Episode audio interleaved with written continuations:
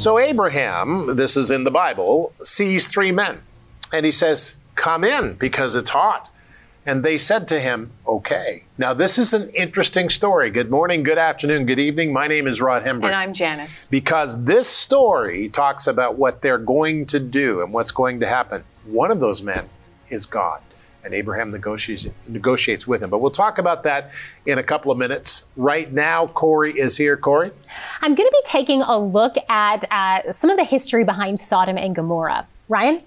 Today, my segment is all about Lot and his descendants, the Moabites and the Ammonites. It was not a pretty picture. Yeah, it was not. And Janice, what are you doing? Well, today's Friday, so this is our very first Friday wrap up question of 2023. I'm going to ask a question anywhere from the first chapter of Genesis to the 20th chapter. All right, so get ready because it's coming right now. Let's open up the Bible and hear what God says.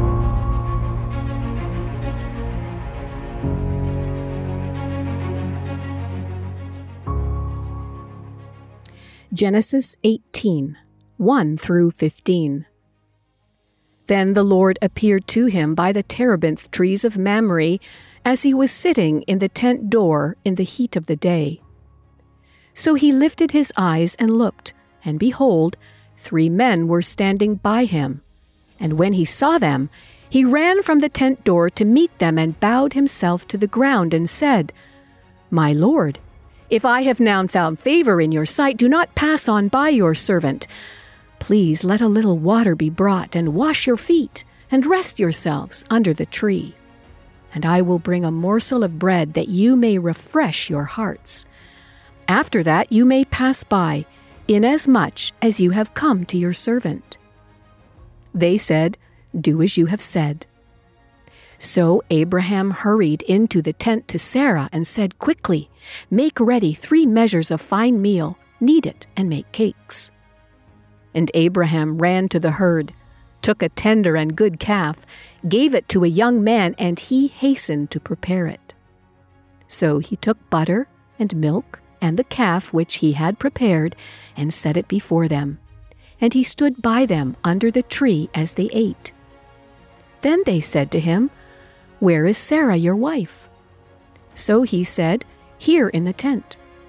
And he said, I will certainly return to you according to the time of life, and behold, Sarah your wife shall have a son.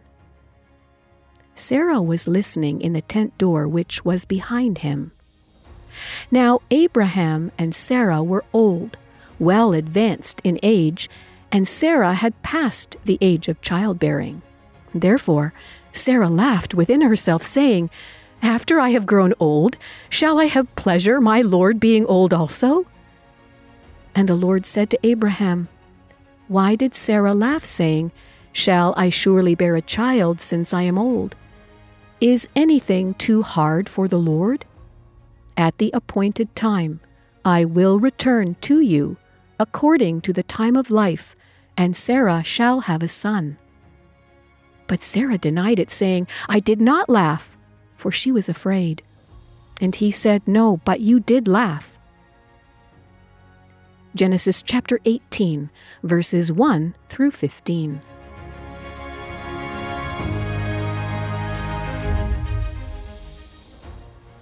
Genesis 18, 19, and 20, as we continue our read through the Bible, you know, laughter. Laughter is a wonderful expression of delight and in some cases surprise or disbelief. This is exactly the reaction that Sarah had as she listened in on a conversation that her husband Abraham was having with his three visitors.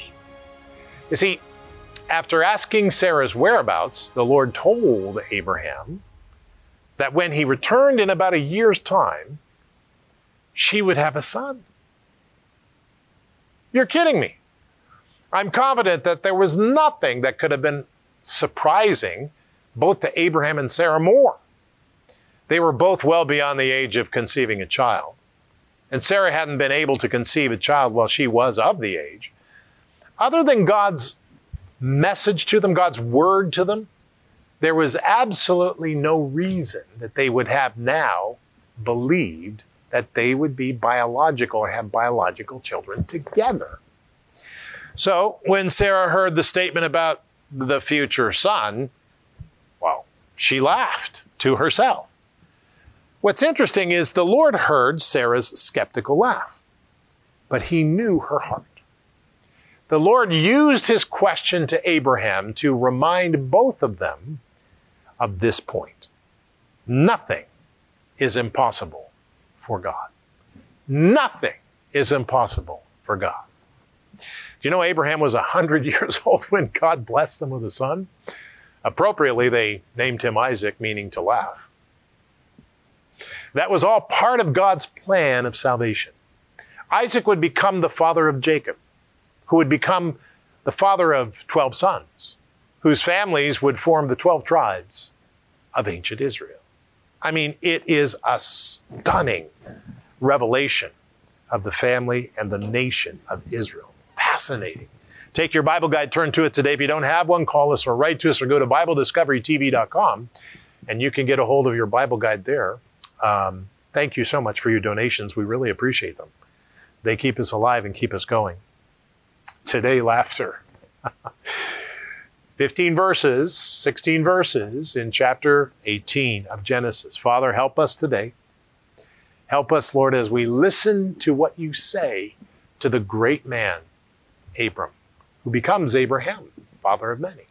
I pray, Lord, that you would touch our hearts and Holy Spirit be strong inside of us, Lord, in Jesus' name. Amen and amen. Now, look at the scripture because here's what it says. Then the Lord appeared to him by the terebinth trees or terebinth trees of Mamre as he was sitting in the tent door in the heat of the day. It was hot there. So he lifted his eyes and he looked, and behold, three men were standing by him. Now, when he saw them, he ran from the tent door to meet them and bowed himself to the ground. And he said, My Lord, if I have now found favor in your sight, do not pass by on your servant. Please let a little water be brought and wash your feet and rest yourselves under the tree. And I will bring a morsel of bread that you may refresh your hearts. After that, you may pass by, inasmuch as you have come to your servant. And they said, Do as you have said. I want to tell you, this is an amazing story to start with. The three visiting men were unique, and Abraham sensed that uniqueness. You see, God is great in all times. His servants will sense him in today's world. Now, I want to tell you something. In the book of Hebrews, it says, Some have entertained angels and not even been aware. Do you understand that God is here? He's not watching from a distance, He's here and He's amongst us. That Jesus Christ and His Holy Spirit is in us. And people who give their lives to Jesus Christ submit themselves to the Holy Spirit. And let me tell you something God works through them. Now, if that's the case, that gets really interesting because God is working through you and through me. So we have to sense God is different. So Abram hurried into the tent to Sarah and said, Quickly, make ready three measures of fine meal, knead it and make cakes. And Abram ran to the herd and took a tender and good calf, and he gave it to the young man, and he hastened to prepare it. So he took butter and milk and and the calf which had been which he had prepared and set it before them and and he stood by them under the tree as they ate and then they said to him where is sarah your wife so he said here in the tent and he said i will certainly return to you according to the time of life and behold sarah your wife shall have a son now, Sarah was listening in the tent door, which was behind him. Now, this is absolutely amazing. The Lord knew Sarah was listening when he told Abraham that Sarah would have a son. See, God's word often stretches our faith with things that sound impossible to us. It's not just that she heard, but what she heard. The Bible speaks to us on a regular basis. I read it to you. but it is the Holy Spirit who reveals what he wants to talk to you about. I can't reveal that, but the Holy Spirit will speak to you, beloved. Keep that in mind. And let me tell you what he speaks. He speaks things that'll stretch your mind and stretch your faith in a big way. So keep that in, in your heart because it's going to happen. Now, Abraham, back to the scripture in 18, verse 11. Now, Abraham and Sarah were old, well advanced in age, and Sarah had passed on the age of childbearing. Therefore, Sarah laughed within herself, saying, After I have grown old, shall I have pleasure in my Lord? I mean, and the Lord said to Abram, Why did Sarah laugh? Saying, Shall I surely bear a child since I am old? Why did she laugh? Is anything too hard for the Lord? Is anything too hard for the Lord? Listen to that question. At the appointed time, I will return to you according to the time of life and Sarah shall have a son. But Sarah denied it, saying, I didn't laugh, I didn't laugh, for she was afraid. But he said, No, but you did laugh. Now that brings me to this point. God knows what's in our hearts, how we think, and how we respond. Let me just say that again. God knows what's in your heart, how you respond, how you think, the Lord will confront us in our heart about our thinking. he is a good and loving Father. Uh, let me tell you something that if you are a good and loving Father, you don't let things go in your children, you correct them. And God is in the process of growing us and correcting us, and His Word corrects our minds. His Word changes our spirit. His Word grows inside of us. And we need to remember that because the Lord is making us stronger. Keep that in your heart, keep that in your mind. This is how Abraham was constructed or instructed by the Lord to go forward. And that promise continues even today. Now, that's something we should all think about. Father, help us in Jesus' name. Amen and amen.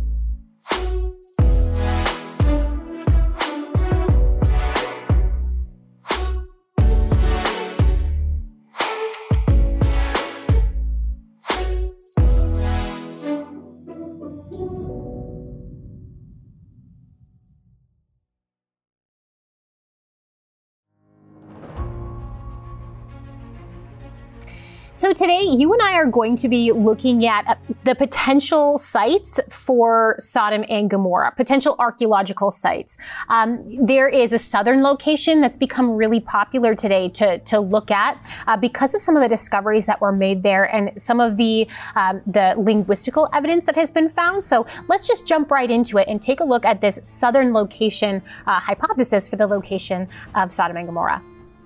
The ancient cities of Sodom and Gomorrah were a part of a greater network of five cities called the Cities of the Plain. Uniquely, they were said to have been destroyed by God Himself as judgment against their severe moral transgressions that had caused cries of outrage. Whatever's believed about the theological value of the Bible's account, archaeologists have solid candidates for these five cities, with excavations focused on the two believed to have been Sodom and Gomorrah. The site believed to be Sodom is the larger of the two, with walls that once enclosed 9 to 10 acres, though evidence shows the area outside the walls were also inhabited. The city identified as Gomorrah is seven miles south of Sodom and had walls encompassing only two acres. A much smaller site, the citizens are believed based on pottery evidence to have used the enormous cemetery discovered at Sodom. The cemetery dates to before the foundation of the cities and is home to about 20,000 tombs and over half a million bodies. Other than their locations matching the Bible's description and a possible reference to Sodom in the Ebla tablets, scholars point to the double destruction at both cities as correlating well with the biblical account. In Genesis 14, we read of a war fought and lost by the kings of Sodom and Gomorrah, leaving Lot captured and Abraham left to rescue him. Between 14 to 20 years later, the cities were destroyed again by some sort of sulfurous fiery substance that fell on the city. Excavations have revealed two destructions. The first saw the original western facing gate and wall of supposed Sodom destroyed and burned. This area was then completely built over with a new wall, and a different gate was built on the northeastern side of the city. In supposed Gomorrah, a destroyed tower was found alongside charred remains. Even an intact male skeleton was found in the debris. The destroyed parts of the city were then filled in and built right on top of. A second destruction came shortly after, and from this the city's never recovered. Ash, charcoal, and piles of burnt rocks and bricks speak to the calamity at Sodom, Gomorrah, and their graveyard.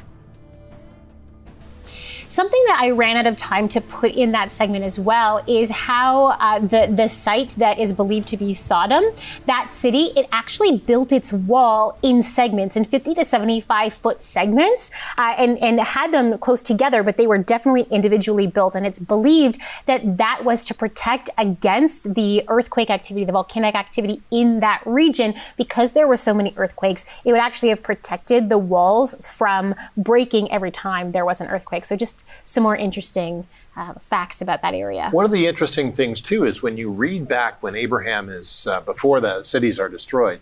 Uh, it says in the military aspects of the First World War and all that that there were pits uh, in the area, and some of the kings mm-hmm. got lost in the pits and so on. And Asphalt that, pits, right? Yeah, or mortar. Yeah, mm-hmm. asphalt pits. And what that does is shows us that there's a, a, lot. There was a lot of activity there, and that that's very interesting. Mm-hmm not, not that God, that we desire that to happen to prove God did it. We know God did it. But it's just amazing that all of this stuff is there and happens that way. I, I need to tell you that I visited the southern site mm-hmm. uh, when I was in Israel back in 91. And it is fascinating, let me tell you. Uh, very interesting, and we don't have time to get into it today, but boy, it was really something. Okay. Ryan. All right, well, my focus today is on Genesis chapter 19, verses 30 to 38, which records what happened in the aftermath of the destruction of Sodom. And admittedly, it's a pretty sordid account because Lot's daughters end up getting pregnant by way of their father, though he doesn't realize it at the time because he was very, very drunk. Now, the big question is why? Why would Lot's daughters commit such a repugnant act? Well, let's study.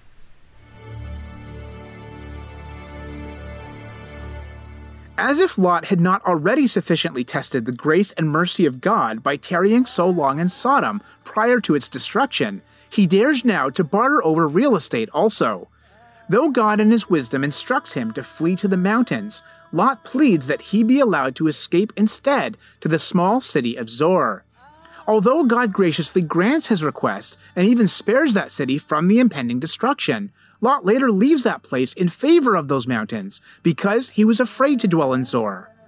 Why Lot grew fearful of living there isn't entirely clear. Maybe he realized that the city was just as morally depraved as Sodom was and thought that it too would eventually be destroyed. It's also possible that the citizens of Zoar didn't want Lot living there because, as the sole surviving family, they may have been seen as suspicious. Whatever the reason, Lot decides to take his daughters up into the refuge of the mountains to become cave dwellers. Their former life of riches and luxury was over. Worse still, Lot's decision now to move to such a remote location also had unexpected consequences. Indeed, as the eldest sister explains, our father is old and there is no man on the earth to come into us. Considering that they had just come from Zoar, which was still inhabited, her words are rather surprising. Were the men of Zoar unavailable? If indeed the people there saw Lot's family as a bad omen, then their men may not have been willing to marry them. While we can only speculate, Lot's daughters conclude that their isolated existence will make finding husbands next to impossible, and so they resort to a truly abominable act. Come, says the firstborn, let's make our father drink wine and we'll lie with him, that we may preserve the lineage of our father. For two consecutive nights, they get their father so drunk that he doesn't even realize what's transpired. Thus, both the daughters of Lot were with child by their father. To the elder sister was born Moab, a name literally meaning from father. His descendants were known as the Moabites. And to the younger was born Ben Ami, meaning son of my kin, who became the father of the Ammonites. It is highly ironic that Lot had earlier offered up his two daughters to the Sodomite mob, but in the end, he himself is hoodwinked into an illicit union with them. Truly, the women's judgment concerning how to resolve a difficult situation is as unacceptable as their father's is. And while the Bible never openly condemns the incident, the fact that the women knew their father would never willingly consent to such an act shows that it was unnatural. And even though Lot's poor life choices led him to this tragic point, God still preserved his life, primarily because God remembered Abraham, but also because in God's eyes Lot was righteous, and God does not destroy the righteous with the wicked.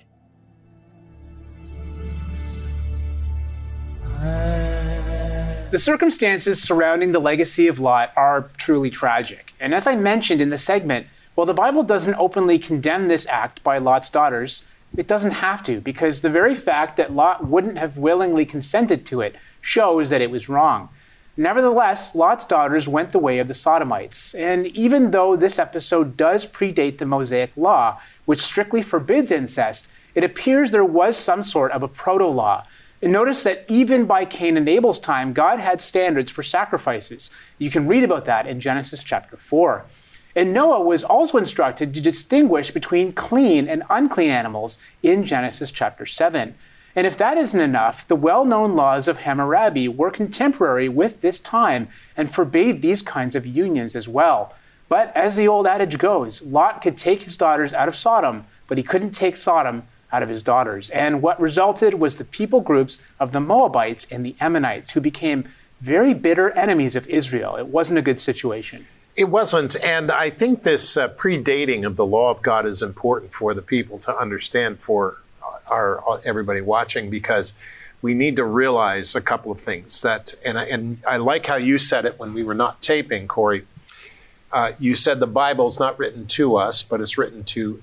Was it you who said that? For No, us. it was written for us. And what do you mean by that? And explain what you said. Well, it's actually, um, I, I believe it's from John Walton, that quote. I'm trying to remember which works that it was that I was reading of his. He's an Old Testament scholar.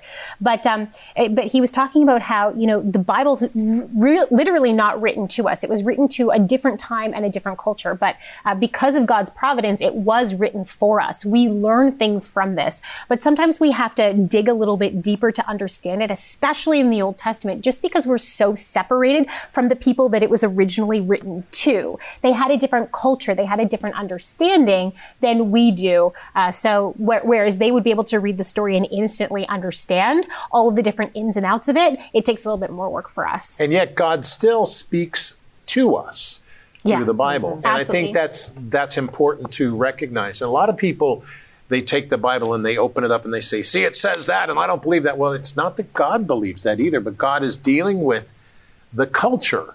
And as he deals with the cultures, and there's I mean, a lot of evil culture in the Bible. God is explaining and applying his morality to it. And the ultimate explanation is uh, the divine revelation of Jesus Christ coming in 2,000 years ago and literally entering humanity and through Mary. And I mean, uh, what, what a what a devastating thing for human beings because here's a woman who uh, is pregnant by the Holy Spirit and goes through everything the mother goes through, and this is God entering humanity. That's stunning, and, and we're going to get to that. You know, in September, but we're going to get to that.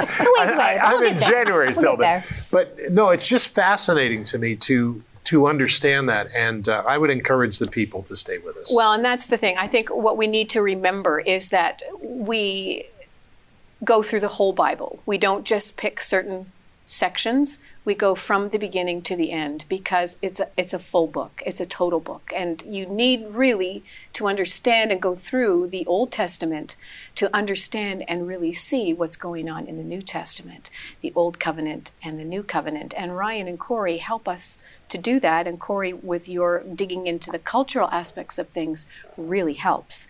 Now, with just a little bit over a minute left to go in the program, every Friday, if you're a new viewer, every Friday I get to ask a question of these two sitting over here and you at home a- as the viewer. It's a Friday wrap up question, and I have lots of people who I'm let out me of know weekly. I forgot about this. I'm Did out you of it. forget? I, I I, haven't well, because I've been I've been answering. gone for a while. I've been so- answering every week.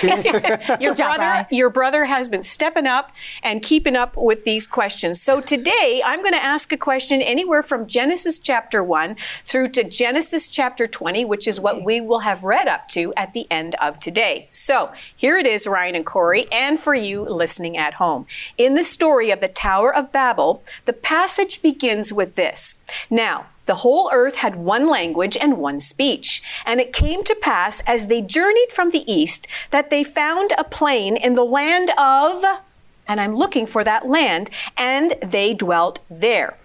What plain was it? The plain of Shinar, the plain of Shiloh, or the plain of Shechem? What You got three S's there, three it? S words there. Mm-hmm. Yeah, it's Yes. a it's a tricky So- question, but I think we're pretty confident. Mm-hmm. Uh, we're gonna go with A. You're going to go with it? Yeah. Land Number of Shinar. One, A. the mm-hmm. land of Shinar. Yes. The plain of Shinar Plain, or the land of Shinar. Yes. If you guessed that at home with Ryan and Corey, you are absolutely right. It was the plain of Shinar. Now, the whole earth had one language and one speech, and it came to pass as they journeyed from the east that they found a plain in the land of Shinar, and they dwelt there. That is Genesis chapter 11, verse 2. Always check out the answers to make sure that I've asked the right question with the right answer.